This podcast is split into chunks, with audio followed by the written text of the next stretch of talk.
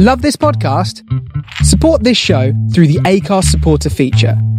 It's up to you how much you give, and there's no regular commitment. Just hit the link in the show description to support now.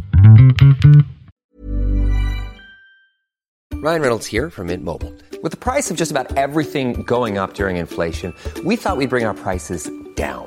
So to help us, we brought in a reverse auctioneer, which is apparently a thing. Mint Mobile unlimited premium wireless. Ready to get 30, 30, bit to get 30, bit to get 20, 20, 20, bit to get 20, 20, bit to get 15, 15, 15, 15 just 15 bucks a month. So, Give it a try at mintmobile.com slash switch. $45 upfront for three months plus taxes and fees. Promo for new customers for limited time. Unlimited more than 40 gigabytes per month. Slows. Full terms at mintmobile.com. Ready to pop the question? The jewelers at BlueNile.com have got sparkle down to a science with beautiful lab grown diamonds worthy of your most brilliant moments. Their lab grown diamonds are independently graded and guaranteed identical to natural diamonds, and they're ready to ship to your door. Go to BlueNile.com and use promo code LISTEN to get $50 off your purchase of $500 or more. That's code LISTEN at BlueNile.com for $50 off. BlueNile.com code LISTEN.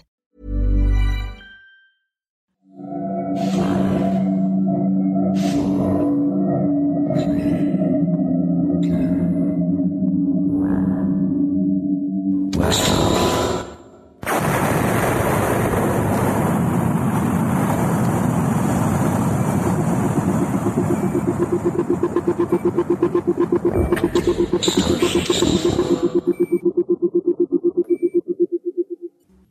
is the Starship Sofa. Everybody, welcome. Hello and welcome to Aural Delights on a Wednesday night, show number 43.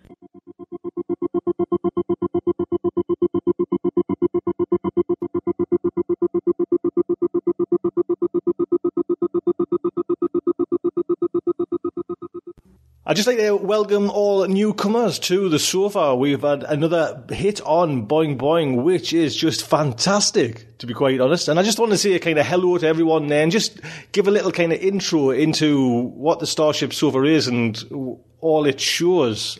And we start with me. I am Tony C. Smith, the host of Starship Sofa. We do on the sofa. There is on a Wednesday night, we have Oral Delights, and that's basically think of it as an audio science fiction magazine in the kind of realms of the greats, Asimov's and analog. You know, we have a little bit of poetry in here. We have short flash fiction. We have short stories. We have basically like an article written or narrated by someone.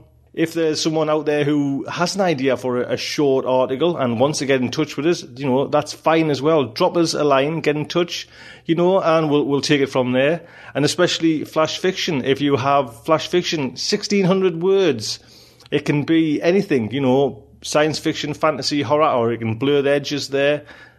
Drop us an email, send it in, send it in actually with the flash fiction. Send your flash fiction to starshipsofa at gmail.com. You know, then I will send it on to Grant, our slush monkey, as he likes to call himself. So yes, that's what kind of happens for Aural Delights. It's basically an, an online audio magazine. Then comes the weekend, and we have a few different shows each weekend over a period of, of the month. First off is the original Starship Sofa show, and this is basically where I kind of check in depth and have a look at a certain writer from our past. You know, and I kind of mention some of his books and mention, you know, how he died, if he's still alive, things like that. Then we get on to the engine room. Now, the engine room is really a kind of a behind the scenes look at how Aural Delights gets put together. Do you know, it's maybe me talking about the writers I've hit to try and get free stories off, or how a narration becomes about, or, you know, anything like that. You know, that's basically what the engine room is. And then you get on to the round table, and that's where my good self and Fred, Fred Himebaugh, gentleman that he is, we talk about the kind of the stories in Aural Delight. You know, we kind of discuss them, we go a little bit into depth with them, and, you know, did we like them, did we not like them? And, you know, we hit what I kind of like as well, you know, Fred will bring something else to the table and we hit something else as well in this kind of science fiction world. So that's basically Starship Sofa and her offspring. We've got the Aural Delights, which is kind of, I guess, the main show card of the show. Then we have the three other shows which run every other week. So that's basically Starship Sofa and her entity. I hope you enjoy it. And I hope, you know, you'll kind of spread the word and get the sofa's name about. And I think it's best if I kind of try and explain as well how the, the sofa kind of functions on a kind of a financial basis as well. Just because, you know, if anyone's out there that hasn't understand or doesn't understand where it's kind of coming from and where kind of my philosophy on the area of this certain topic comes from. Basically, if you subscribe, make sure you subscribe to the Starship Sofa. That's the most important thing. That way, you'll get basically nearly everything for free. You know, if once you subscribe, then the kind of shows just come down, you know, the automatic kind of way from iTunes or whichever podcast you catch them. So that way you know you're going to get all the kind of shows. Aural Delights is always, always going to be free. Think of it like that. Aural Delights, because I'm getting all these stories kind of free that I'm getting donated. Everyone's kind of really donating their time and effort for free. Aural Delights is always going to be free. And if you go onto the main website, right hand side of the corner, have a look down there. There's kind of where there's a little bar that says Aural Delights. Click on that, and that's where if you haven't listened to any of the shows from the Aural Delights section, they're always going to be there, and they're always going to be kind of just logged into there. So you can go down there anytime and just kind of download them shows. The other shows after ten weeks, they'll kind of fall off the bandwagon, if you know what I mean. So they'll always, you always get them kind of free first, but after 10 weeks, they kind of fall off and then they'll go into the shop. And that way you kind of, you're always going to get them for free. And if anyone who wants them after that, then you go to the shop and they're there for 99 pence for a single show or 9.99 for the kind of whole kit and caboodle, if you like. Then we get into kind of if you want to be and you want to help kind of support the Starship Sofa. And this is honestly, this is where kind of it's most important for me. This is where kind of I know things are kind of helping to run the show. Do you know what I mean?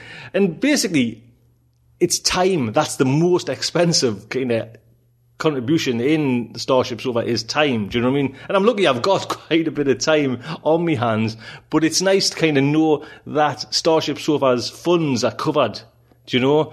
And to do this and help support Starship Sofa, the, the best way is kind of the monthly donations, and that way you'll get an extra show which is called the Starship Sanatorium, and that's basically what I do for people who kind of just to say like a, a way of thank you and a way of really for me to get how I'm feeling on the day. You know, I, I kind of do the show, and it's just basically all about my life, you know, and I guess some people, most people don't want to kind of listen into the details of that. But it's just me saying thank you for the support of Starship Sofa. You know, it's just the, it's the only way I can kind of really say thank you. Do you know, is do like an extra show or a special show for people who do the, the monthly donations. So honestly, if you're thinking about doing that. You know, now is a great time to do it. It's all set up. Go onto the website, click on the image for the Starship Sanatorium, and sign up. And that would be fantastic. And like I say, and you know, for £2.50 a month, it helps so much. Just making sure that the Starship Sofa carries on the way she's going, you know? It, every week it's kind of seemed to be picking up memento, you know, and it's getting bigger and bigger and bigger. And I keep on, I'm sometimes kind of frightened because it gets out of control, you know? But supporting it is one of them ways where it kind of keeps everything under in. I keep talking in kind of space terms, you know what I mean? Keeps keeping everything under a kind of even keel. So there we go. That is the Starship Sofa.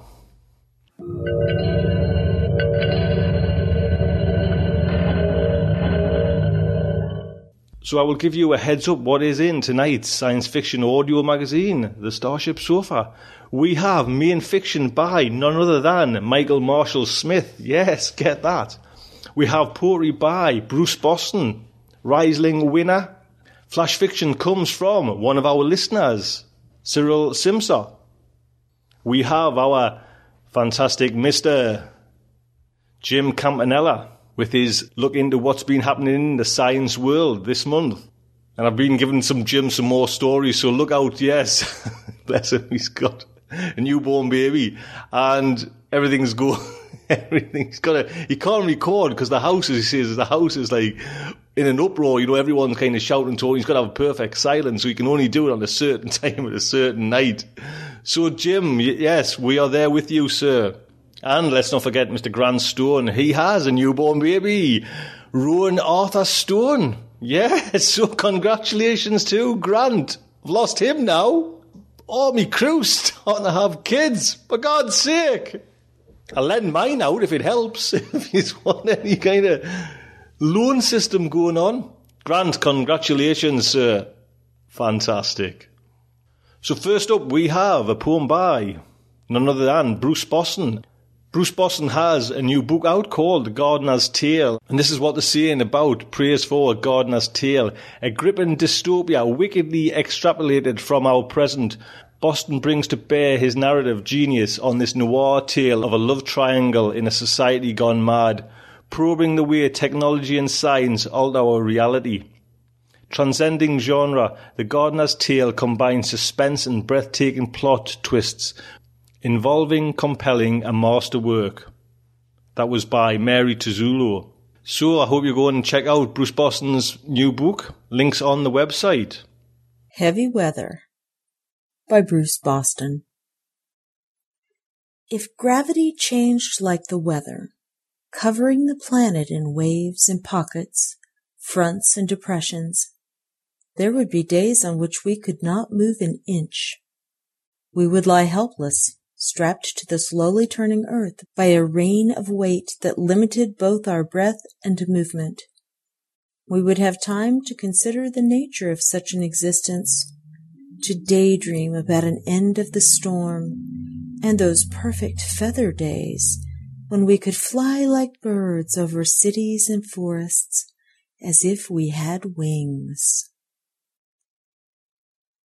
first appeared in Asimov's Science Fiction Magazine 2004, Asimov's Reader's Choice Awards 2005. Don't forget, all copyright is Mr. Bruce Boston. And Julie Davis. Julie, thank you very much. I've been keeping Julie very busy. Look out for some of her narrated work coming soon on the sofa. Don't forget to pop over to Forgotten Classics, where Julie hosts her own podcast. Again, links on the site. So we now come on to the flash fiction, which is by Cyril Simsa. Give a little heads up for Cyril. He was born and brought up in London and for a while pretended to study zoology, though in actual fact he rarely left the obscure regions of the university library and has rarely come closer to doing any real science than various holiday jobs at the National History Museum. Since 1992, he has lived in Prague, where he shuffled students around the borders of former Austria and Hungary, been hovering around the fringes of SF world for much longer than really is sensible, and having contributed to reviews and articles to a wide variety of genre publications like Foundation, Locus, the Encyclopedia of Fantasy, and Wormwood. His story credits are somewhat rarer, not as rare as mine, sir, but they include Darkness Rising, Here and Now, new writings in the Fantastic, and an up and coming piece in Weird Tales. He's also published translations of Czech writers. And I just kind of, I seen there as well, I mentioned to Cyril, he was published in Here and Now, and that's where I got one of my, I might have got even a couple of stories, it's been that long ago, and I thought I was in number two, but it seems I was in number four.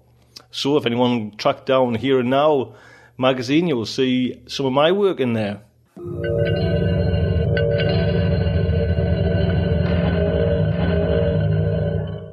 So without further ado, the Starship Sofa and her Aural Delights presents Like the First Morning by Cyril Simsa. With hindsight, of course, it would have been best if we had left the vault as we had found it. We, that is, humanity. But these kinds of judgments are easy after the fact.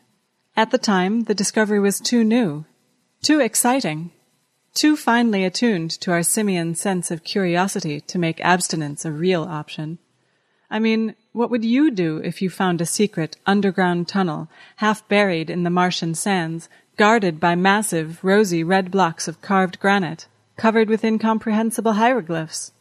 Everyone from H. Rider Haggard to H.P. Lovecraft to Howard Carter had pre-programmed us to open the box instead of ambling off home with the money. Transgression is the oldest show on earth, and unfortunately, it's one of those appetites we tend to carry around with us, even when we are away from home. And so, overcome by boyhood memories of vicarious adventures on a dying planet, of empty canals, distant mountains static and poised as alien seed pods in the thin Martian air, of crumbling, dust-blown citadels and abandoned jetties, Mission Control sent in a team of diggers. Only robots, to be sure. They were careless, not crazy. But it was enough. It was a breach, none the less. For a while, the whole show was tremendously exciting. After all those fruitless decades of SETI, the billions of hours we had invested in watching the skies, who would have thought our first real encounter would be right here at the heart of the solar system? That the universe would bring itself to our doorstep? For several weeks, the robot webcams were broadcast live, and we marveled at the streamlined Art Deco-like interiors as the professor's supercomputers cracked the code of one lock after another. Nobody paused to wonder why the vault, whatever it might turn out to contain, had been so securely shut away or what the hieroglyphs might be trying to tell us. Nobody asked whether the complex was meant as a gift or a warning, a resource or a particularly ingenious kind of fly trap for anyone both advanced and foolish enough to open it. Until, that is, one fine day, Mars went offline in a cloud of sand and static just after launching its whole complement of escape pods and shuttles. A few days later, the planet changed color from red to black, and Phobos and Deimos fell out of the sky into the maelstrom, along with what remained of our various ingenious satellites. And then, in the unusual manner of slow time, real physical travel, we waited, while the debris crept towards us across the tabula rasa of the interplanetary abyss. Strangely, it was the dust that arrived first, scattering across the leading edge of the northern hemisphere like the ashes of all our aspirations. We watched it eating into our upper atmosphere like salt, safe behind the hermetic seals of the Selenabad moon base.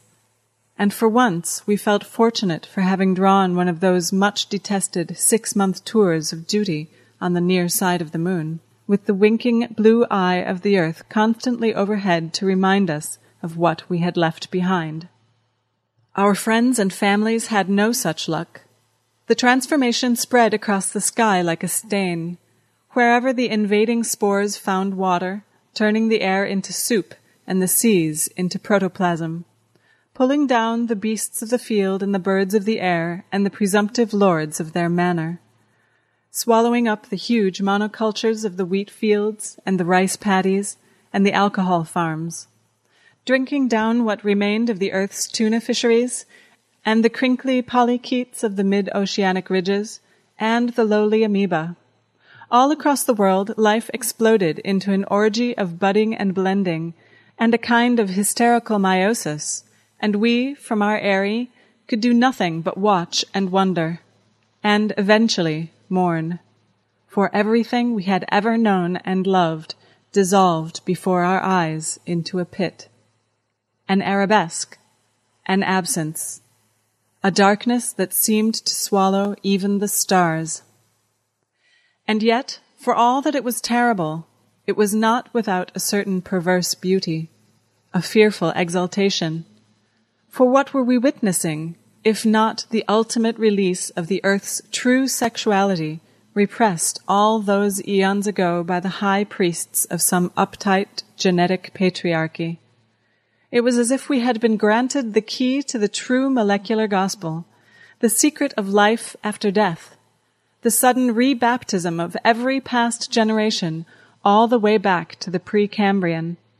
And the genes called out to us to join them, to give ourselves up to the new creation, to merge with the Godhead as it prepared to fling its tiny apostles out into the void. The great black mass that had once been the earth was ripening, and soon I knew it would burst with the explosive force of a thousand sporangia. And how long could we then hope to preserve our virginity? How good were our seals? And how long could we hope to keep going without new supplies from below? And as the orbital stations tumbled one by one into the giddy depths, we reached a decision. In the hours or days remaining, we would send a warning, for radio waves were still faster than DNA. Matter is still unable to keep pace with the gilded arrow of light. And so, dear listener, know this. If you cherish your lives, your families, your civilizations, lock up your planets. Lock up your daughters, lock up your very ribosomes, guard your base pairs, and enforce the chastity of matter, for the end of the world is coming, and I know you've all heard this before from any number of lunatics and false prophets, but this time it's true. God and the universe love you with a polyamory so absolute they thrill to the touch of your every molecule, and their covenant is again the rainbow, a rainbow of purines, codons, and nucleotides. They love you with the same intensity they used to, before our ancestors learned to bow down before the golden calf of our separate and discrete biologies. And in their love, they have thrown open the doorways of the secret chambers on the far side of the mitochondria of madness, heralding the return of a biology beyond the nucleus. Of the lightning fired Shangri-La, of the very first cytosine in the first dewfall on the very first day. For if there is but one thing we can be sure of in this brave new world of ours, as we hurtle down the spiraling tracks of our rabbit holes to the pot of gold at the base of our chromosomes, it is that we are loved.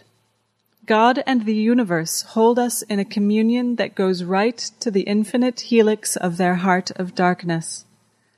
And before we know it, they will very probably love us to death.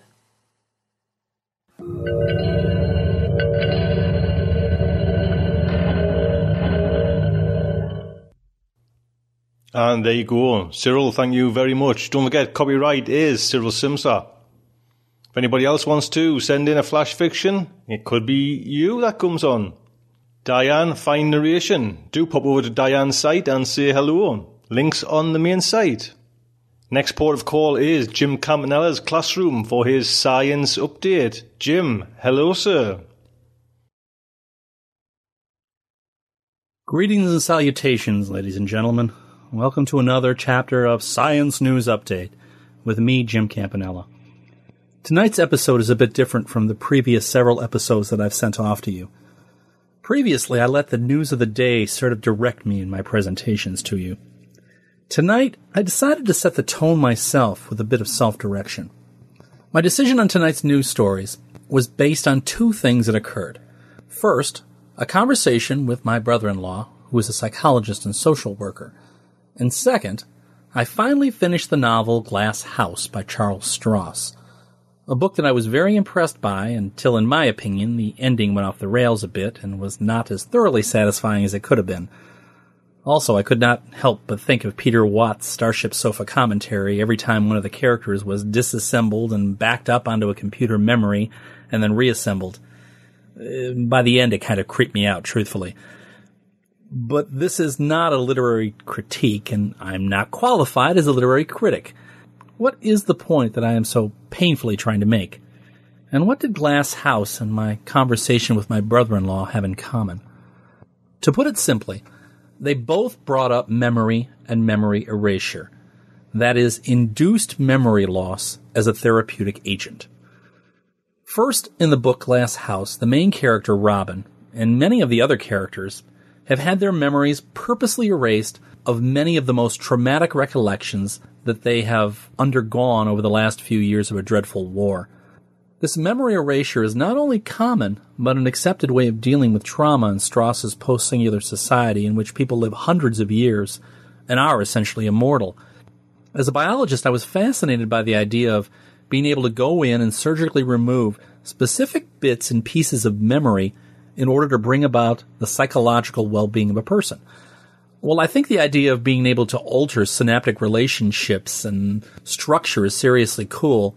At the same time, the idea is also very disturbing because of its possible exploitation and misuse. One of my favorite SF authors, Jack Chalker, actually wrote extensively on the abuse of such technology, long before Stross did. But, at the very same time, the value of such an ability would be beyond measure in a clinical setting. I would have pretty much, sorry, forgotten about that memory erasure stuff at that point if it was not for the curious conversation with my brother in law, Jerome. Jerome told me that some drug companies are presently in the testing stages of pharmaceuticals that actually do have the ability to help erase or remove old long term memories of traumas. He told me that since those old memories only stay alive if reinforced and obsessed upon, the drugs can help to weaken that reinforcement. The drugs are supposed to help remove the traumas and aid patients with recovery of their mental health once the root cause of their problems is gone. In short, the drugs induce those synaptic patterns to become memories of memories and hence to eventually be forgotten. The so-called talking cure of Freud's can take years to get to that point. So it's obviously a major potential breakthrough in mental health treatment. That conversation brought to mind Stross, since I was still in the process of reading Glass House at that time. It didn't take much to remind me of Stross and his surgeon confessors who act as therapists after memory redaction. So I just had to delve into the science literature and find out what is the latest status of drugs and technique that can erase memory. We are certainly nowhere near Stross's society where a memory may be redacted like a surgeon removing a mole, but where are we on that spectrum? First, let me point out that we are not talking about brainwashing or hypnosis or anything oddly radical. Yes, you can cause serious memory loss or even stimulation of false memories if you screw up the patient's worldview with hallucinogens and additional mental trauma. But we are not talking Manchurian candidate stuff here. We're talking about pharmaceutically getting rid of self reinforcing and potentially nightmarish memories that the patient would be happier to be rid of, not harrowing deprogramming or reprogramming of any kind. Is there anything out there that can erase memories and help you to forget? I mean, besides the temporary oblivion of eight scotch and sodas. There are several things actually, but let's start with a chemical that may seem a bit odd because it's a sugar. You would not expect a sugar to affect memory, but if it's the correct sugar, it will. Long term memory is enhanced as a result of the strengthening of neuronal connections and the remodeling of the way that synapses of the brain are attached to one another. Fucose 1,2 galactose is a sugar that is used as part of the proteins in neuronal cells as a kind of molecular placekeeper to ensure that neuronal growth is accomplished and accomplished in the correct three dimensional manner. Proteins do much of the work in cells, but sometimes glycoproteins, that is, proteins with sugars attached into a single molecule, are just as important. When deoxy D galactose, another sugar, is given to brain cells, it can block the incorporation of the fucose galactose into the glycoprotein as they are being produced. Not only are the non standard glycoproteins produced, but memory loss is induced as well.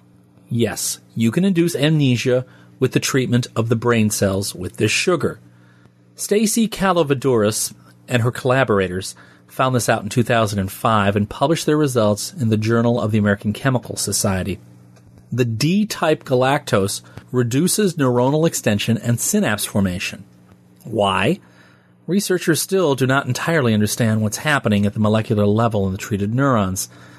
Kalovidouris has suggested that two major brain synapse proteins, in fact called synapsin 1A and 1B, are involved in neurotransmitter release and synaptogenesis. That's the creation or the growth of synapses.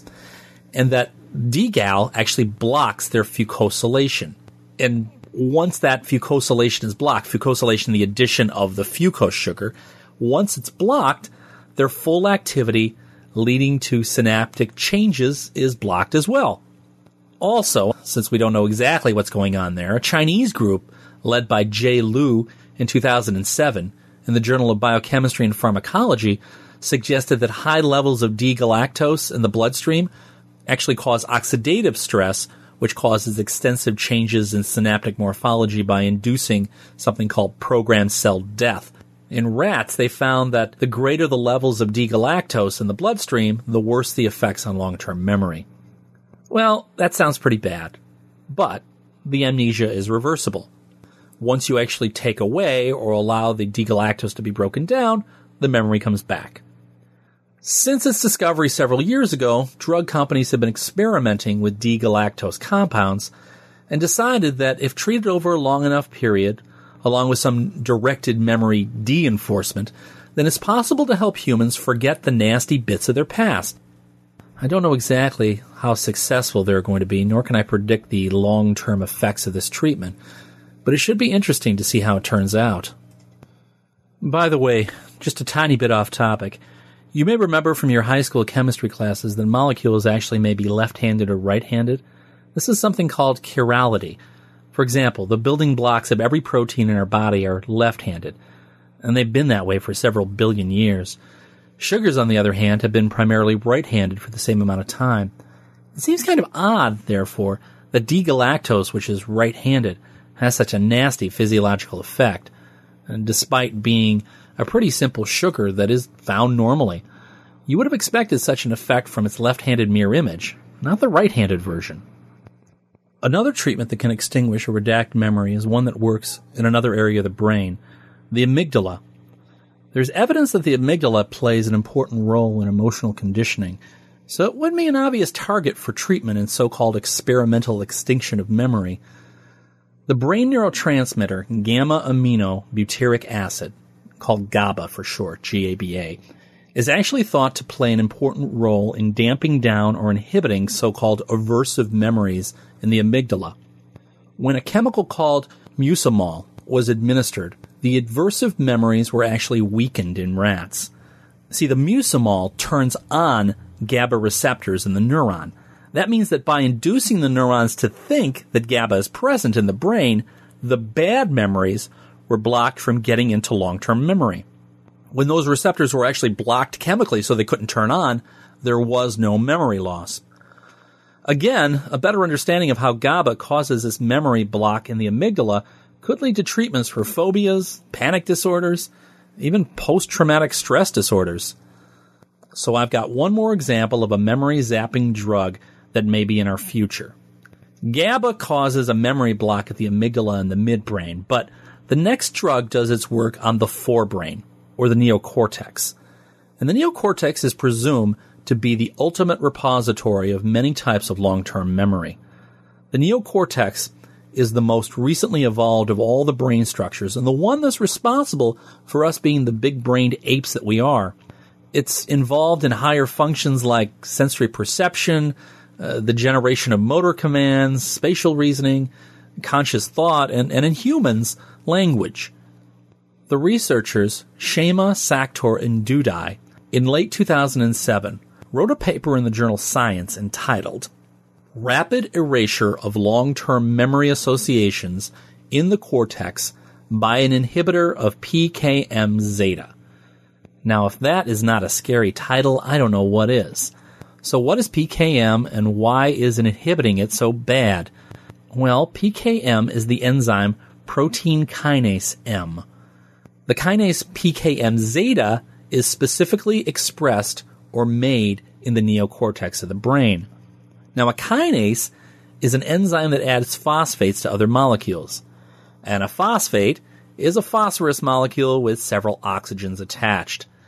Now, one thing that most people don't think about is how a cell can signal enzymes in long, complicated pathways to be turned on and off.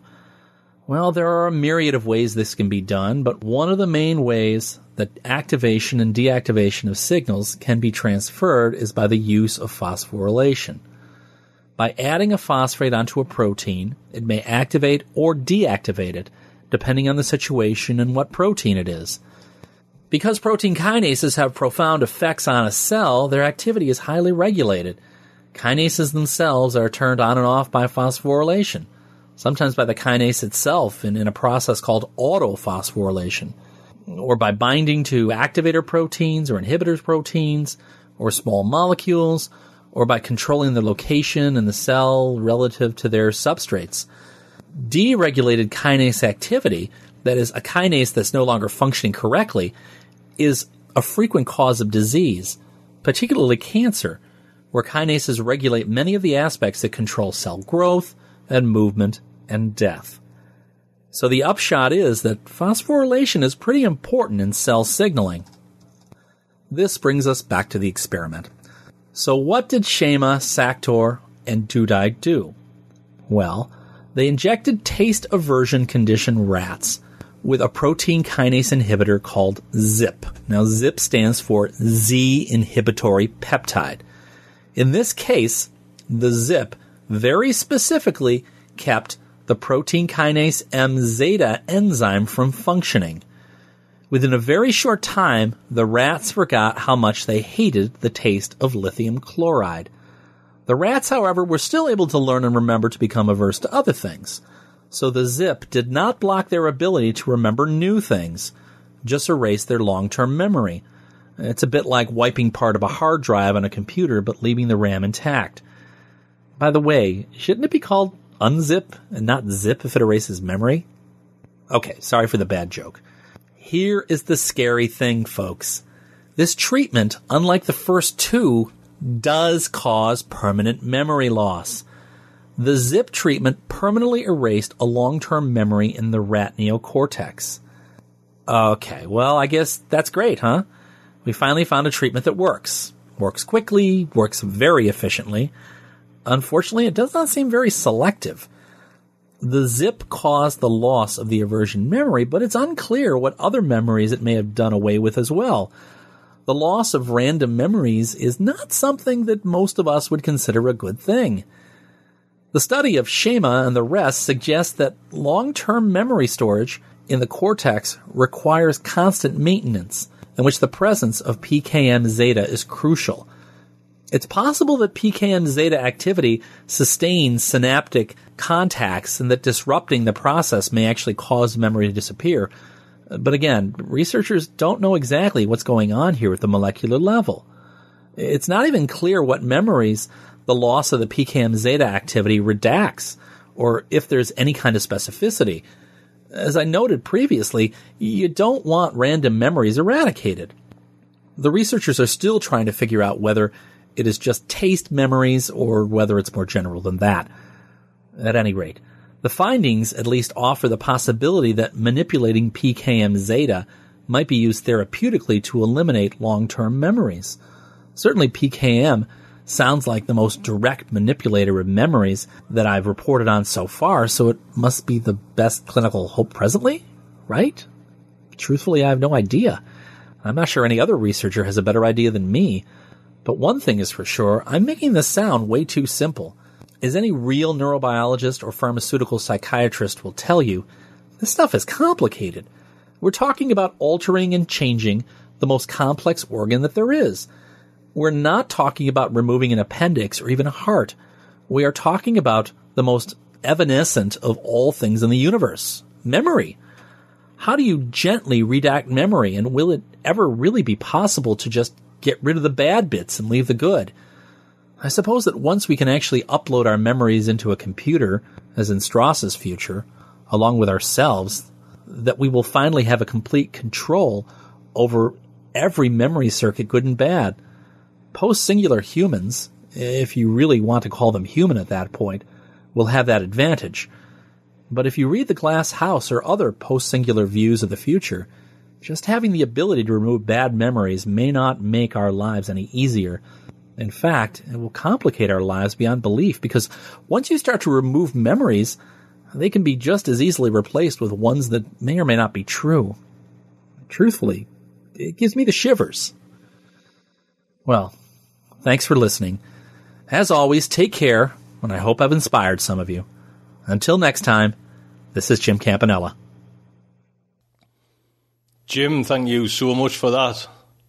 That was quite, um, especially for me, to be quite honest, you know, who normally or most often is battling a little bit of anxiety every now and again. Wouldn't that be nice? If there was just something you just pop in your mouth and just, oh, wipe them kind of, hiss that history away from us. Oh, a dream. Anyway, Jim, thank you very much. So next we get on to the main fiction of the night by none other than Michael Marshall Smith. Michael Marshall Smith was born in England 1965. He spent his childhood in the United States, South Africa and Australia before returning to the UK. He attended Chigwell School in Essex and then went to King's College, Cambridge, where he read philosophy and social and political science. His first published story was The Man Who Drew Cats, which won the British Fantasy Award in 1991 for Best Short Story. He has been publishing postscripts. His first novel, Only Forward, which was a fantastic story, was published in 1994 and won the August Derleth Award for Best Novel in 1995. The novel The Straw Men was the first to be written under the shortened name Michael Marshall. This change in name was originally due to the publishing of another book of the same name in 2001 by Martin J. Smith. However, Michael decided to use the split to offer the possibility of publishing different genre of books under two names. Modern day novels come under Michael Marshall and horror science fiction as Michael Marshall Smith, similar to Iain M. Banks. Narration today comes from Paul Campbell. He is a writer, director, producer of original sci-fi audio drama series Esther Legacy series, He's previously narrated Red Planet for SF Audio's Audiobook Challenge. He's been involved in amateur dramatics for the last five years with the Dunfermline Drama Society, Scotland's longest running amateur dramatic society, founded in 1884. This season, they're doing the production of The Graduate in November, which he is directing.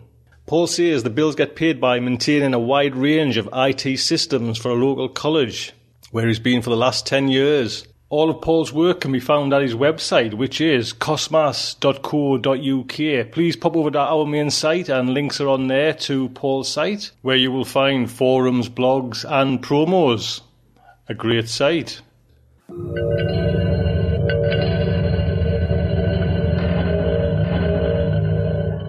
So, without further ado, the Starship Sofa and her Aural Delights presents The Seventeenth Kind by Michael Marshall Smith. Hi, I'm James Richard. No, not Richards, but Richard. Dumb name, I think you'll agree. No, it's okay, really. I've had many years to savour it, to laboriously spell it out over the phone and find parcels arriving at my door marked for Richard James anyhow. I didn't even make it up. It's not a stage name. My parents gave it to me when I was born, bless them, along with a straight nose, wavy brown hair, and next to no talent at all. Why?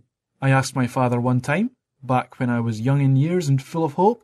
Why in the name of sweet Jesus did you call me James Richard? He stared down at me, confused, and I belatedly realized he was in the same predicament. His name was David. David Richard. Maybe when he was young his peers also snarled, Hey, shithead, why have you got two first names? For a moment I felt a strange and poignant affinity with my dad, as if we were holding hands down the years, two small boys a generation apart who'd shouldered a similar burden. Then I kicked him in the shin. Anyway, this isn't about my name. This is about what I do. And what I do is I'm a presenter on a shopping channel. No, go ahead. Laugh all you like. Just the stupidest job in the whole damned universe, right? Well, you know, screw you. If I hear one more person say a chimp could do my job, then I'm going to take some innovative and durable kitchen implement, retailing in stores for $19.99, but available for this hour only at the low, low price of $11.99 plus postage and packing, and stuff it up their ass. This is a skill. It really is. And it saved my life. I wound up working in home shopping via a circuitous route. Everyone does. Nobody wakes up one morning thinking, hey, I want to be in live cable selling people shit they don't need. Or perhaps they do, in which case they genuinely are stupid. Maybe they think it counts as television and is therefore glamorous. It's not. The point of being on the tube is first, to earn big bucks. Second, to be recognized in the street. Anyone who tells you different is a moron. What? They instead want the unsociable hours, the danger of being sacked at any moment, the ever-present threat of exposure and embarrassment not to mention the joy of standing under hot lights while hairy-backed yahoos point cameras and swap impenetrable, menial jokes behind your back.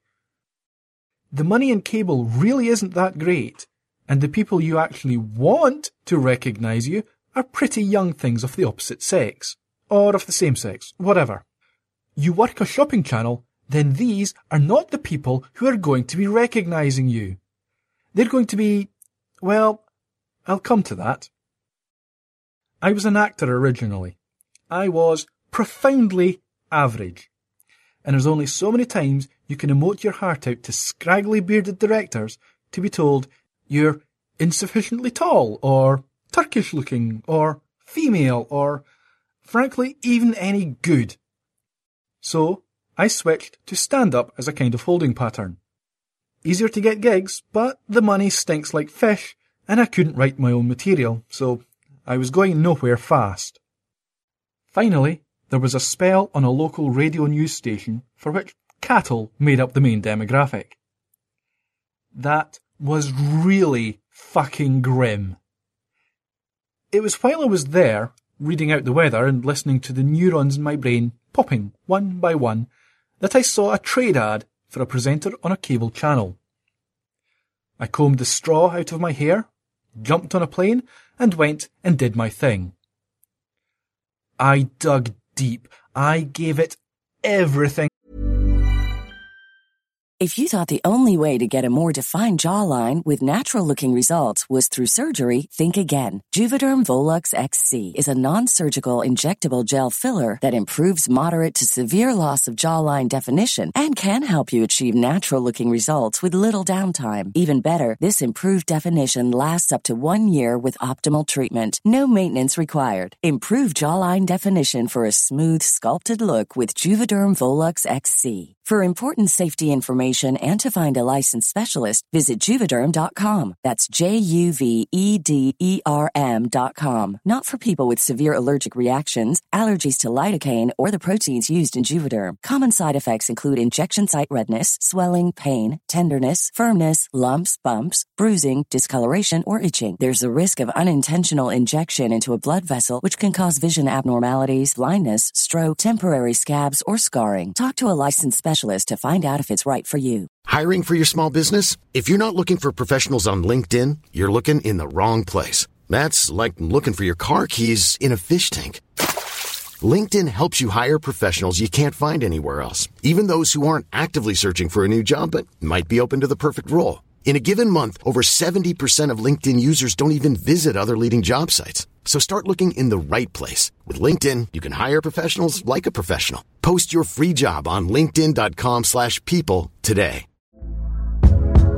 Hey there, it's Michelle Norris. I'm host of a podcast called Your Mama's Kitchen. When I travel, I'm usually looking for a way to find a taste of home when I'm not at home. And one of the things I love to do when I am at home is entertain. And Airbnb allows me to do that. When I was in California recently, I rented a house that had a great kitchen. And when we were sitting around the table, we're all thinking, we're in someone else's house. Someone could be in all of our homes as well. If you have a home, but you're not always at home, you have an Airbnb.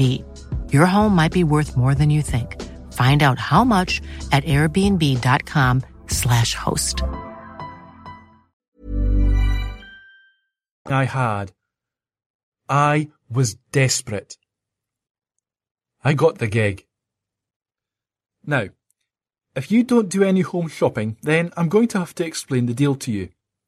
If you do, then just skip read or have a sandwich or something. I'll be back in a minute. How it works is this. The channels basically have a pile of goods which they want to sell. Pots and pans, jewellery, gardening implements, technical gizmos for the home, limited edition Star Trek bath mats. The buy me inducements they offer are severalfold. First, the goods are cheap no store overheads, plus the advantages of buying in bulk. 2. You just pick up the phone and give a credit card number. Hell, just your name if you're a returning customer. And the thing will be with you in a couple of days without you even having to get up off your couch. I assume when it drops through your mailbox you have to get up and go fetch it, or maybe these people have someone who does that for them too. The third inducement is people like me. the presenters. Your friend on the screen. As the audience, this is what you see. A live picture of the object in question, with a panel at one side telling you the cost and the product code and just how beguilingly cheap it is compared to normal in-store prices. You listen to a voiceover with cutaways to the presenter's face and upper body as he or she tells you how much the thing costs, in case you can't read. How many are left to buy? Only three quarters of stock left now. This one's moving just incredibly quickly, everybody, so hurry, hurry, pick up your phone and make that call. Operators are standing by. And also explains, to the hard of thinking, why they should want the damn thing in the first place. If it's a ring, for example, my job would be to remind you that you could put it on your finger and wear it for cosmetic purposes in order to enhance your attractiveness and or perceived status. You think I'm kidding? I'm really not. Sounds easy. But wait. Sometimes you may have to fill 20 minutes with this crap. You try talking for half that time, non-stop, with no help, no cues, and moreover, with people pointing cameras at you and some fool chattering in your ear, explaining why someone would want to buy an enormous cookie jar shaped like a chicken. And you'll begin to see it's not as easy as it sounds. Most of the presenters cheat. They'll repeat themselves endlessly, rehearsing the remaining stock levels time and again just to give themselves something extra to say. I never did that. I never dried. I also never said anything like, Today's special value today is really special, as one of my colleagues once did. Nor, in the 16th century was the Renaissance, and garnet was a stone. Another of my personal favourites. I didn't do these things, because when I found myself in this weird job, it was like I'd come home. I knew it was worthless. But on the other hand, I thought, hey, perhaps this is something I could be good at. Maybe this is a corner of an ill-regarded field which I could make forever James Richard. Most of the stuff the channel pushed was skull-crushingly dull, but that didn't mean you couldn't talk about it. Okay, so it might be a hideous hexagonal pendant in full gold with a minuscule pseudo emerald in the middle, but you could point out how delightfully hexagonal it was, and how neatly the emeraldite sat in its exact centre. You could measure it with a special home mall ruler, just in case someone in the audience didn't understand perspective and was worried that the pendant was as big as a house. You could tell them how many different occasions they'd find to wear it, and list them, and generally evoke just how unspeakably lovely their lives would become, all because of this $20 piece of costume jewellery.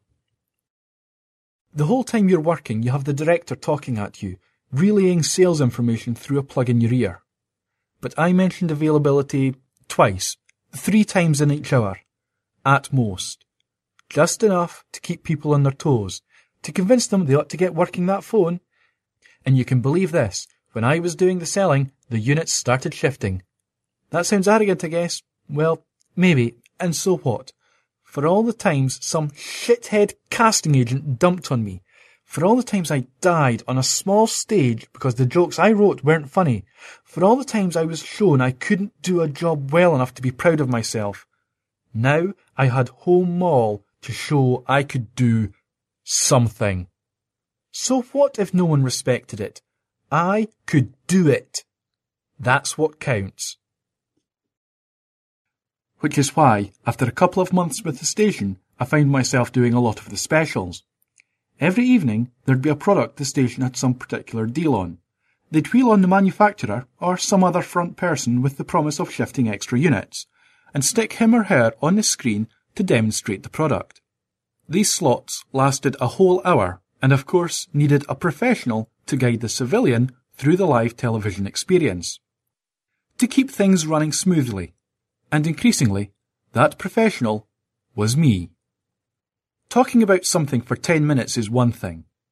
An hour is a whole different kettle of ball games. The big factor you have in your favour is that you aren't just a talking torso anymore.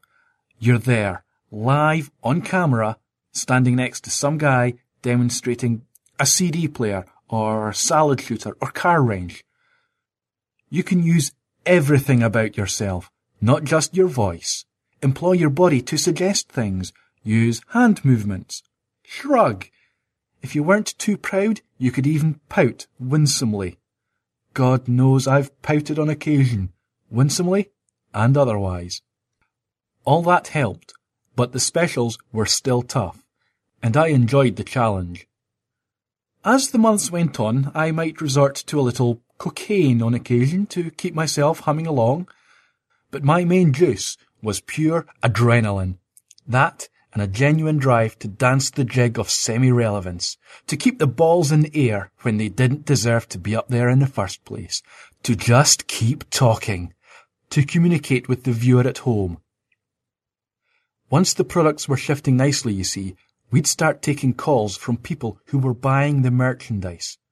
Initially, this was the part of the job that most freaked me out. I mean, who the hell were these people? What were they doing calling a shopping channel at 1.30am on a Wednesday night to tell us why they'd bought some neo-Bosnian trinket? Didn't they have beds to go to? Didn't they have lives? 95% of the callers were middle-aged women too, which I found especially hard to get my head around. I could have understood guys in their twenties, maybe, too stoned to change the channel, or just thinking they were being ironic.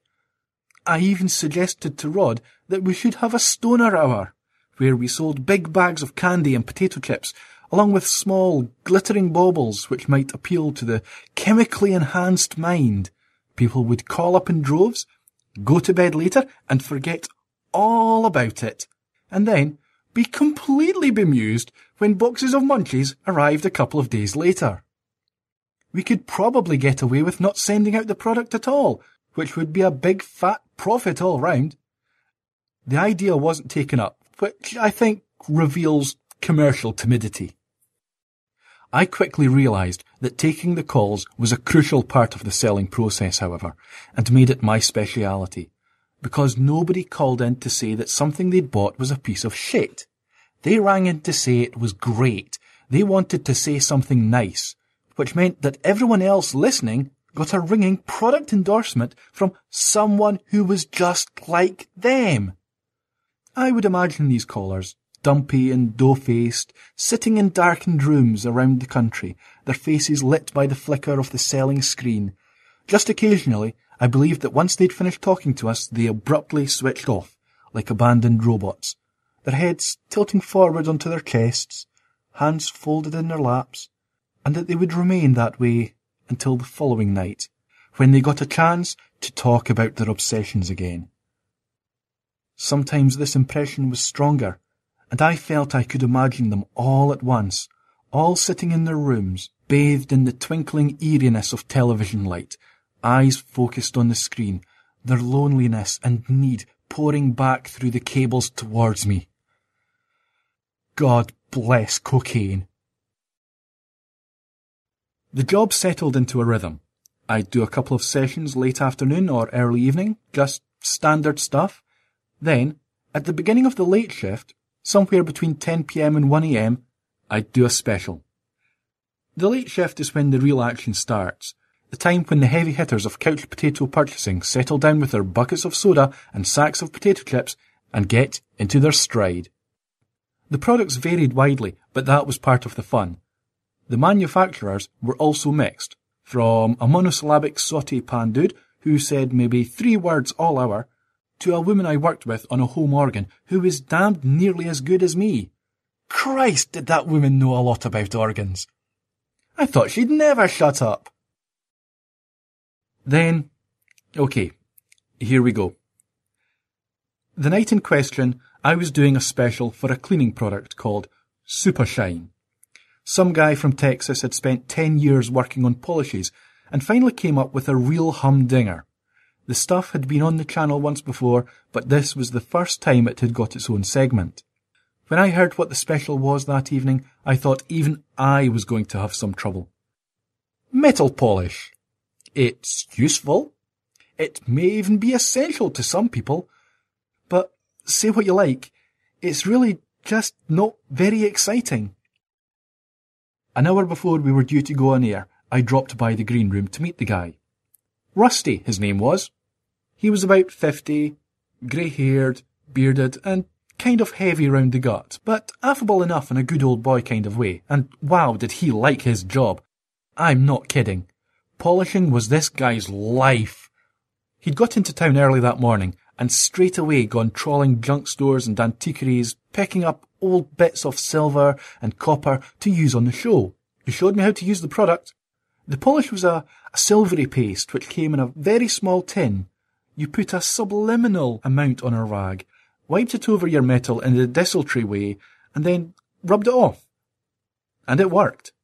It worked to a freakish degree. I was genuinely impressed. He took an old coin, so dirty and corroded it looked more like a disc of wood, and after about ten seconds it looked better than the day it popped off the mint. I relaxed. Okay, so polish was dull, but this stuff worked by Jesus. Selling something that works is never too hard. I hung out for a while, took a couple of minutes in the John to tip my chemical balance in the direction of enthusiasm, then got the five minute call. I murmured encouraging things to Rusty, who'd begun to shake slightly, and strode out under the lights.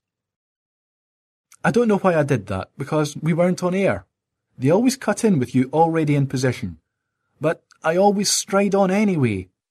Call it professional pride. Then the floor manager counts you down. The light on camera one goes red, and you're on. It's showtime. Suddenly, it's not just you and some perspiring southerner. It's you and the rest of the world. Well, the world that's up and watching a shopping channel at 12.02am anyway.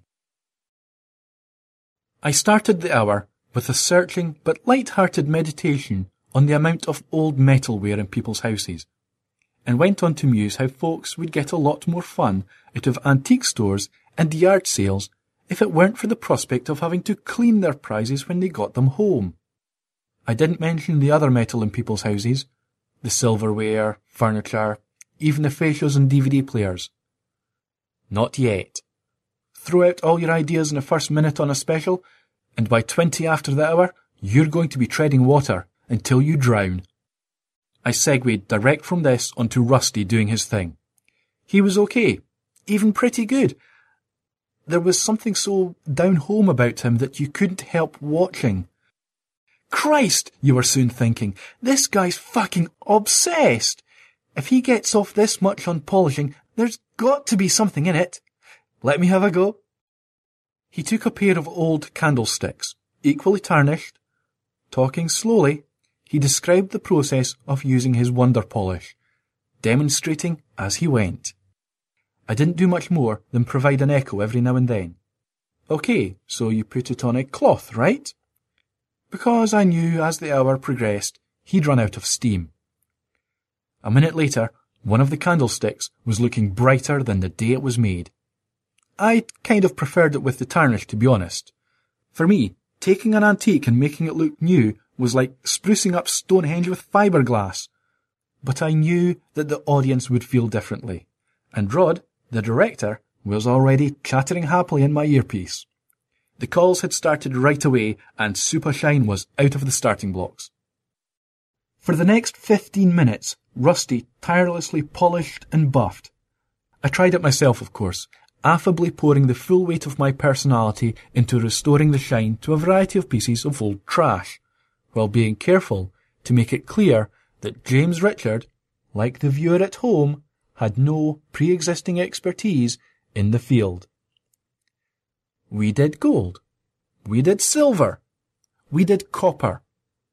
We did chrome. They all worked spectacularly. We actually had to start being careful about the way we held the pieces because the glitter was throwing the cameras off. Twenty-five minutes in, I took over from Rusty, helping him out of a circuitous ramble he'd trapped himself into. The calls were really flooding in by now. Supershine was shifting. Big time. It was time to start talking to people. Our first call was typical. Laurie from Black Falls rang to say that she'd bought Supershine when it had been on before, and it had changed her life. She described in detail how she'd polished everything in her street and how happy that had made her. She'd called that evening to buy stocks for her sisters, daughters, and friends. She was so patently sincere that I let her run on for quite some while, knowing she was doing our job for us. Rusty nodded benignly, dislodging a small droplet of sweat from his hairline, which rolled slowly onto his forehead. I covertly signalled the director to switch to a close-up product shot, and Mandy, the makeup girl, darted in to powder us both. No more than six seconds, then back to a medium shot of the two of us, and all the while I kept the banter going with the caller until she'd said all she had to say. Laurie finally stopped yakking and went off to polish her dog's head or something, and we took a call from Anne in Reynard. Anne had called because she was concerned that Supershine might harm her gold-plated jewellery. Rusty whipped a piece of plated stuff off the pile and polished it there and then. It came up beautifully, and Anne was mollified. She thanked us for talking to her and was transferred to the purchasing operators. It was a natural point to take five, and so I signalled to Rod and talked us into a short break, giving just a hint of some of the exciting polishing action still to come. As soon as the ident was on the screen, I winked at Rusty and disappeared behind the set and into the green room. None of the production staff batted an eyelid. I'd left a line chopped and ready on the one table which wasn't covered with crap from previous shows, and so it was a matter of a moment to get the marching dust into my bloodstream. I strode back into the studio, taking care to grab a glass of water for cover, and stood next to Rusty. Going just great, I enthused. Just had a word with the guys. You're selling by the shitload. Rusty smiled shyly, and I noticed that another droplet of sweat was already forming. Mandy swabbed, Rod counted us back in, and we were on air less than three minutes after I'd left. The next five minutes were fine. Rusty told us how it would only take two cans of Supershine to clean an entire 747, and it didn't seem hard to believe. I must admit that by this time I was kind of wondering what was in the stuff. The pile of metal in front of us was gleaming so much it was starting to hurt my eyes. I got Rusty to tell us his story about working in his mother's garage for ten years coming up with the formula, then decided it was time to take another call. And that's where the evening went a little weird. Hi, I said, smiling directly to camera one. So, who do we have come to talk with us now? The normal response to this is the caller's name and location, utterly promptly and clearly. They've been briefed by an operator, and most of them blurt the information out super fast, as if eager to prove they can follow instructions properly and will make a great addition to the program. This time, there was a silence. Which is fine. Sometimes people get overawed once they realize they are really on air. The tactic then is to ask them a very simple question to start them off. Have you already experienced Supershine's cleaning miracles, caller? I asked. Or do you have a question for friend Rusty here before you try it? Usually that'll do it. The silence continued, however, and I began to let my right hand wander up toward my neck, in preparation for the agreed code for cutting a collar off. But then the caller spoke. He's not rusty. The voice was deep and ragged and wet and rough. My heart sank. Every now and then, one of the directors, Rod in particular, would let a weird one slip through. The stated intention was keeping it real. But as Rod wouldn't know real if it slapped him upside the head, I believed it was more likely to be about fucking up the presenter for the delight of the assembled spear carriers. Kind of irresponsible when the product was shifting so well, but that's assholes for you. Well, not literally, of course, I smiled, winsomely. But you know what? It wouldn't surprise me one bit to find that Supershine wasn't only great with stains and tarnish, but could handle a little spot of rust as well. In fact, I was just going to ask, his name isn't Rusty, the voice said. Sounded like the guy had the world's worst ever cold. Or flu. Or maybe the plague. Well, no, it's kind of a nickname, isn't it? I chuckled. No one gets called Rusty right off the bat, do they? Just like some of my friends call me Jim. And so, caller, while we're talking, what's your name? There was no reply. Screw this, I thought. I very obviously scratched my Adam's apple. In other words, get this loser off air. Meanwhile, I turned to Rusty, who was starting to look real nervous. It's often the way with the guests.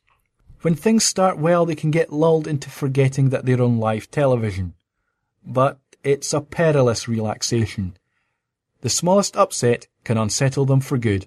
So how about that, Rusty? I asked, holding his eyes to lock him back into where he was and what he was doing.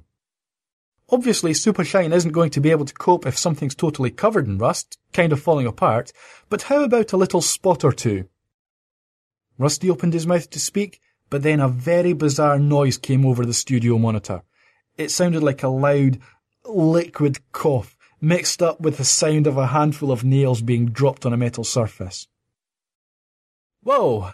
I apologise for that, viewers, I laughed. Little technical glitch here in the studio. Don't know if you heard it at home.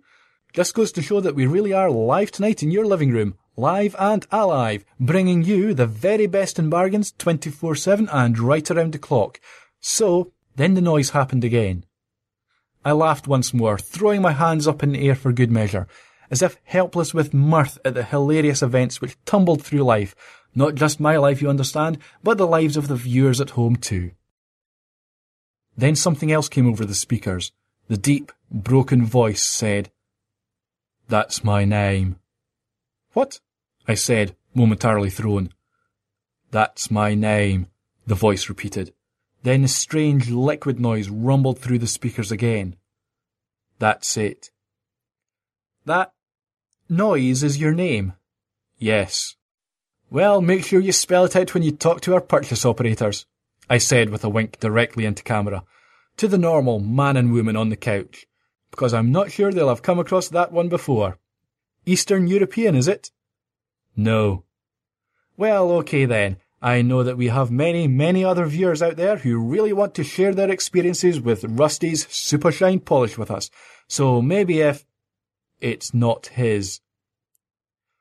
By now, I was finally beginning to get pissed off. The entire exchange had probably only actually taken 40 seconds so far, but that's a long time on live television. Rusty was looking extremely wary again, and a whole army of perspiration drops were massed at the hairline, ready to roll down his face. That could not happen, not on my watch. Nobody wants to buy something from a guy who's sweating like a pig. I made the cut sign again, even more clearly. Jim, there's something odd going on. This voice didn't come out over the speakers, but only into my earpiece. It was Rod. I turned to Rusty and cheerfully suggested he show us his polish working magic on the second candlestick, which was weak, but I needed a few seconds cover. As I watched him get to this, I raised my eyebrows quickly. Just about the only way I could communicate to the box, I needed to hear more. Rod spoke again, and what he said was strange. We can't get this joker off the air. I took the risk and risked a glance off.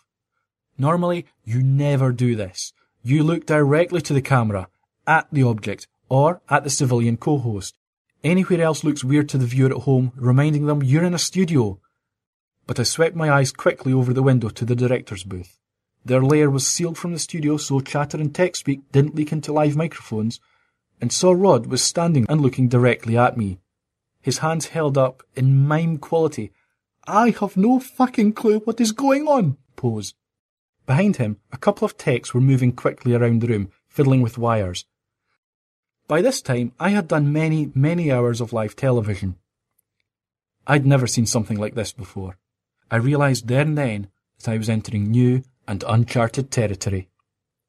He has stolen it, said the speaker voice loudly. Stolen what? I said, his so-called polish. It is not his. It belongs to us. I was still trying to conjure a response to this when I heard Rod's voice in my ear again. He wasn't speaking directly to me this time, but what he said was so weird, I decided from then on I was just going to ignore everything except what was happening in front of me. Rod's voice was on the edge of cracking. What the fuck do you mean? He was shouting to someone. Time is slowing down. I assumed he was ragging out some technician and it was a geek wires and sockets thing. Whatever. Their problem, not mine. If they couldn't get this idiot off the air, I'd just have to plough on regardless. The show must go on. Always. This was precisely what I got paid the big bucks for. Well, the bucks, anyway. I smiled at camera two, the one currently showing a red light. Well, thank you, caller. It's been really great to hear your own special perspective on this. But just right now, I want to ask Rusty here something. I turned to my co-host, the first time I'd looked directly at him for maybe a minute or two. I should have checked back before. He'd got stressed, nervous, a big old dose of stage fright. The line of sweat droplets I'd seen forming earlier had decided to all go over the top at once, and fresh ranks were following in their wake, taking with them what appeared to be a thick layer of makeup. Every guest gets some pancake, to smooth out the blotches and variations and make everyone look nicer under the lights. This makeup was a lot thicker than that though, and, I noticed, looked kind of like latex. I stared at Rusty. Rusty looked back at me. I noticed then that his eyes were perhaps suspiciously blue too, like they were contacts, and that where the makeup was running or melting or whatever it was doing, the skin underneath seemed to be both rough and warty, and also a unusual colour. Rusty? I asked suspiciously. Are you green? He turned away suddenly, tilting his head toward the speaker hanging above us, out of shot, and barked something angrily at it, and now his voice didn't sound like it had before. It didn't sound like he was from the south. It sounded like a large bucket of nuts and bolts dropping down an old drain pipe. Then he made another sound, even louder. The force of the utterance caused a whole strip of skin to fall off one side of his face, revealing something that looked like a piece of steak that had been lying in a parking lot for a couple of weeks. Okay, I said into the silence. So I'm guessing maybe you're not from East Texas after all. The voice from the speaker spoke once again. No, he is not, it said. And his polish belongs to us. In reality, it is a foodstuff, and we are running perilously low. It must be returned to us. Whoa! I said. Back up. Who's us? Who am I talking to? All around me, cameramen and production assistants and random techs were frozen like statues. No one was doing anything anymore. They were just staring up at the speaker from which the voice was coming, and all looked like they'd never move again, like their minds so wanted to be somewhere else that their bodies had been left to their own devices for a while. But I'm different. Used to the challenges of going live, and a goddamn professional too. We are from a planet you do not have a name for, the voice said. In our tongue, it is called, and he made a sound I'm not even going to try to describe. You wouldn't want to hear it outside your house late at night, that's for sure. The being you call Rusty is one of us. We are allowed to leave the ship every now and then on a strict rotation basis, but he has outstayed his leave and he is selling what belongs to us alone. Wait a second, I said, holding my hand up. Ship? What kind of ship? A scout ship. From where? Okay, right, the unpronounceable place.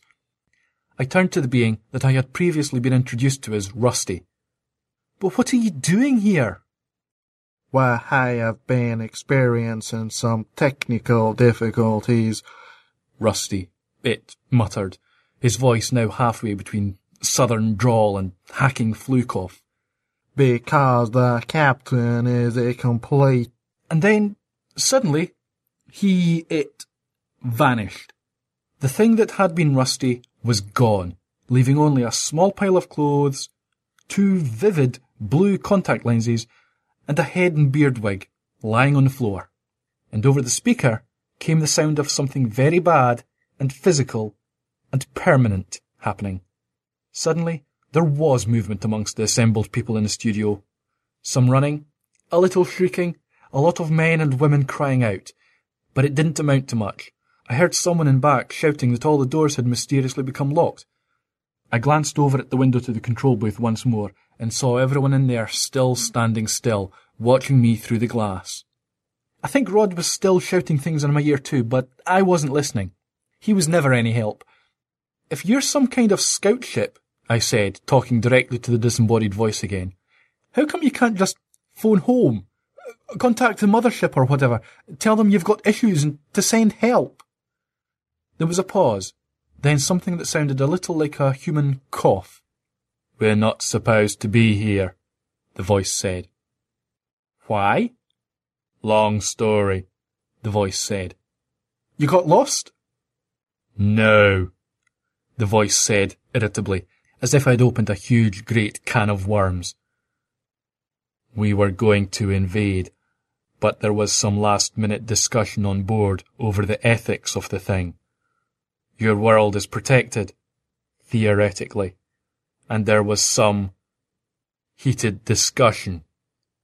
A small amount of equipment damage ensued. The remote control for the radial neotransponder matrix got stepped on, and without it, the ship doesn't work. So you're stuck? Yes. For how long? There was something like a sigh then, a sound that reverberated through the studio like a gust of wind wandering alone through the Grand Canyon in the dead of night. Eleven point five thousand of your years.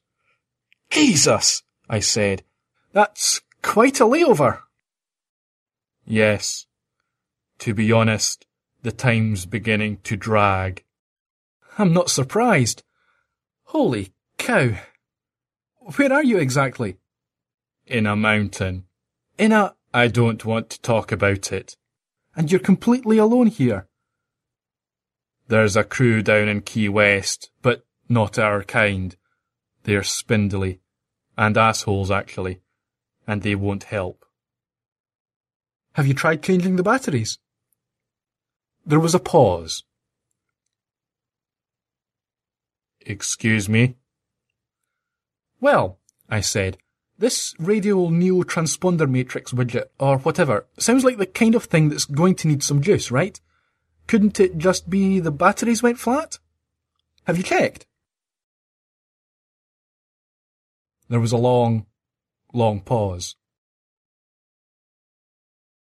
I mean, really, really long. Another cough. Then a further pause. Finally, I don't believe our technicians have explicitly evaluated that possibility. No. You think maybe they should? Even if your suggestion has merit, the batteries of our kind are completely different from yours actually. Do you say different from or different to? Whichever, I said. You're the boss. They are both different from and different to your batteries. They are transquantum piezo structures one mile square in five dimensions, and not available here. Have you tried a universal remote? Universal Remote. Sure, I said. In fact, wait here. I ran out of the studio, back into the green room, and searched through the various piles of crap spread all over it. Spare jackets and ties, bits and pieces left from other random segments, free samples from previous special hours. After a minute, thank God, I found what I was looking for and which I thought I'd remembered seeing a couple of nights before. Then I strode back into the studio, already talking direct to camera as I hit the floor. Do you suffer from remote proliferation? I asked. Is your den deluged under a pile of remotes? Your sitting room swamped with switches and kitchen kaflumped with controls, each one designed to work with only one piece of equipment? Do you have one for the television, one for the satellite, one for DVD, CD, maybe even one for the cat? You do? Right. So do I. Or I did, that is, until I discovered the Relco Universal Omni Remote. I triumphantly held up the remote I'd found. It caught one of the big lights overhead and glittered like a chalice. Truly, my friends, this is a leap forward in both technology and tidiness, a breakthrough in convenience and style. I'll tell you this right now, and regular viewers know I don't say this often. I've even got one of these babies myself at home. I'd have two, but, and here I paused for a trademark winsome smile to camera. I was back in the zone. You'll only need one, right? We don't have a den, said the voice over the speaker. This is a spaceship. I get that, I said. My point is you could maybe use one of these things. Reprogram it to work a radial neo transponder monkey, or whatever it is you said. Hmm, said the voice. Hold on a minute. There was a brief humming sound, followed by utter silence. Then the voice came back. Put it in the middle of the floor. What? The device of which you speak. Put it in the middle of the floor with a minimum of two trillion nippets of clear space all around it. That's approximately a yard in your currency. I walked out from behind the counter and placed the remote carefully in the middle of the floor. Then I stepped back, shooing the cameramen and production flunkies away, so there was a lot of space around it. You got it, I said. Now what? There was a sudden rushing sound followed by a brief whir. Both sounded as if they came from inside my own head. Then a simple and very loud ping! And the remote on the floor had disappeared. And everything was silent. There was not a sound in the studio. Everyone stood, waiting. It was as if the world outside disappeared. Then, from over the speaker, came a noise that sounded like distant and somewhat relieved cheering. Everyone in the studio looked at each other. Well, who knew? said the rough, liquid voice coming back. So the monkey people finally came up with something useful. Point to you. You're welcome, I said, so now you're free to go? Our engines are coming up to speed as we speak. We are going to need that tin of polish on the counter there, though. Leave no man behind. Or evidence, I mean. I picked up the tin of supershine and went around to put it in the cleared space in the floor. Wind whir ping, and it was gone. Remain right where you are, the voice said. I stayed put, frozen in the middle of the floor. You have been helpful, people of Earth. We are grateful. Now, we're going to have to destroy you all. What? You know too much. We know shit, I protested. Really, zip, nada, especially me. Sorry, the voice said. Health and safety. People began to break down in earnest then. They knew this was the end. They understood suddenly that this was irrevocable, that no argument, however cogitant, well argued, or frankly even right, would ever make a difference once health and safety had been invoked. Well, look, Christ, I spluttered anyway, knowing I had to keep talking until the very end. That seems kind of harsh, you know. We fixed your, you know, that thing that was broken. We helped you out, right? No, the voice said. You did. Say goodbye. I looked around the studio at the people all terrified and flinching, the tear-running faces and trembling shoulders. I glanced at Max and Clive and Jeff, the camera and lights crew, not looking so tough now. At Mandy from makeup and Trix and Pinky, the PA girls, and finally through the window at Rod and his open-mouthed producers and other familiars. At these people, my colleagues and acquaintances, the people I had worked with, these fellow toilers at the sharp end of retail. These humans, every single one of them remains burned into my mind They're the last I ever saw. Goodbye was all I got out. Then my mind went white, and there was a sound of wind, and then a whir, and then a ping. The viewers at home never saw me vanish, or what happened to Rusty. They never even heard the strange voice over the speakers. All they saw was a wacky few seconds where James Richard seemed to be going very seriously off message before the home wall signal went fuzzy for a couple of minutes. Then the channel abruptly left the air forever as the studio, warehouse, and surrounding city block was vaporized by what was later explained, I gather, as an unexpected meteorite. I guess the CIA or NSA or some other bunch of spooks covered the whole thing up somehow. Clearly, someone back at home knows where Earth stands in the bigger picture. Since I've been away, I discovered there's even a secret website at www. Oh, I guess I shouldn't say, but that's how I know the official US government classification for what happened to me. A close encounter of the 17th kind.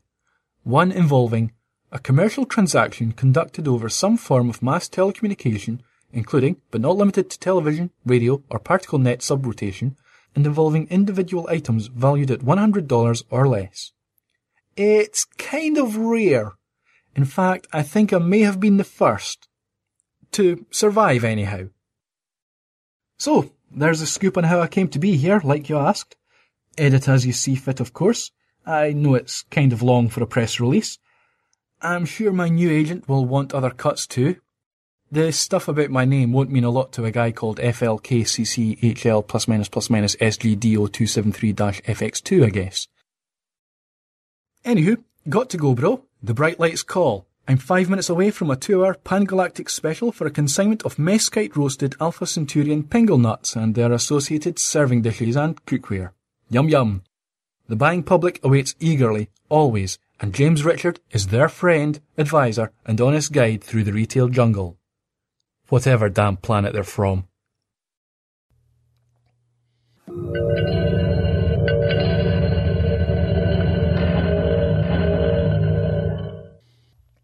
There you go. Don't forget, copyright is Michael Marshall Smith. Michael, thank you so much for that great story.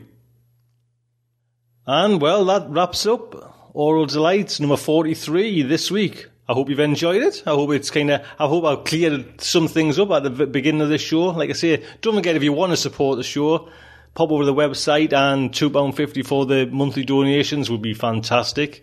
If you want to drop me an email on any subject, please, I'd like to hear from you. It's uh, rather strange just talking to myself in this living room. I like to see and hear what's going on in the real world. Starshipsofa at gmail.com. Until next week, my good friends aboard the sofa. Just like to say, good night from me.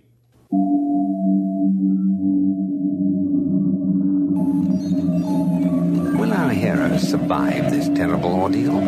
Can they win through with their integrity unscathed? Can they escape without completely compromising their honor and artistic judgment? Tune in next week for the next exciting installment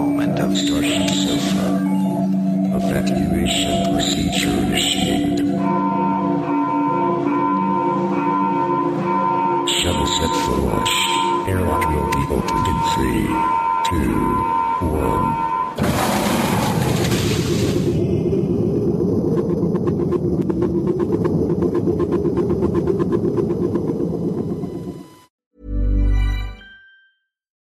Deserves the best, and there's no better place to shop for Mother's Day than Whole Foods Market. They're your destination for unbeatable savings, from premium gifts to show-stopping flowers and irresistible desserts. Start by saving 33% with Prime on all body care and candles. Then get a 15-stem bunch of tulips for just $9.99 each with Prime. Round out Mom's menu with festive rosé, irresistible berry chantilly cake, and more special treats. Come celebrate Mother's Day at Whole Foods Market. Even on a budget, quality is non-negotiable. That's why Quince is the place to score high-end essentials at 50 to 80% less than similar brands. Get your hands on buttery soft cashmere sweaters from just 60 bucks, Italian leather jackets, and so much more. And the best part about Quince, they exclusively partner with factories committed to safe, ethical, and responsible manufacturing. Elevate your style without the elevated price tag with Quince. Go to quince.com slash upgrade for free shipping and 365-day returns.